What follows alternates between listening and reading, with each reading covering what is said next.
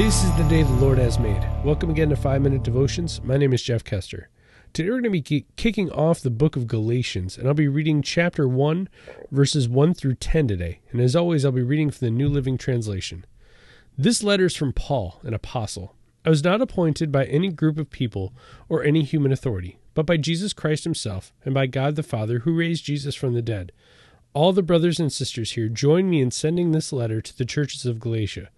My God the Father and our Lord Jesus Christ give you grace and peace. Jesus gave his life for our sins, just as God the Father planned, in order to rescue us from this evil world in which we live. All glory to God forever and ever. Amen. I'm shocked that you are turning away so soon from God, who called you to himself through the loving mercy of Christ. You're following a different way that pretends to be the good news, but is not the good news at all. You are being fooled by those who deliberately twist the truth concerning Christ.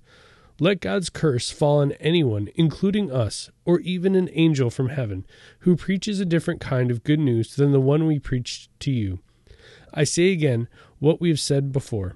If anyone preaches any other good news than the one you welcomed, let that person be cursed. Obviously, I'm not trying to win the approval of people, but of God.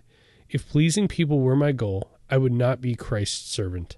That last part is what I really want to focus on today. It says, Obviously, I'm not trying to win the approval of people, but of God. If pleasing people were my goal, I would not be Christ's servant. You see, that's our goal. We're not here to please people, we're here to please God.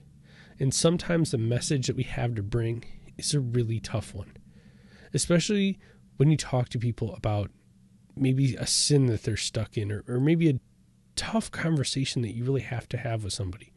You see, if you leave them perpetuating in their sin, you leave them perpetuating in their bad habits, they're just going to spiral down a path.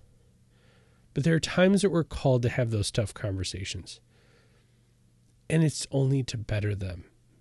Now, I'm not saying that you stand up on a soapbox and berate people or tell them that, you know, they're they're bad people and what they're doing is absolutely wrong. And you know, no, what you do is you say it in love.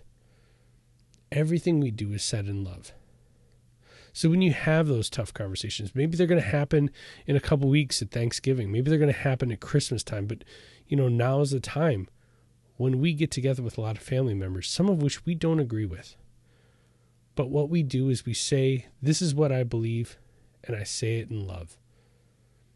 And we might not always agree with people, but we have a mandate from God to live out what we believe. And again, we're not here to please people, we're here to please God. Let's pray. Heavenly Father, I thank you for the opportunities you're going to give us in the coming weeks as the holidays come upon us to interact with our family members. And God, for some of us, we're going to end up having really tough conversations with them. Some will be about politics, some will be about family life, and some will be about religion, some will be about you. God, I pray that when we have those tough conversations, we put you first. Because, God, we're not here to please man, we're here to please you.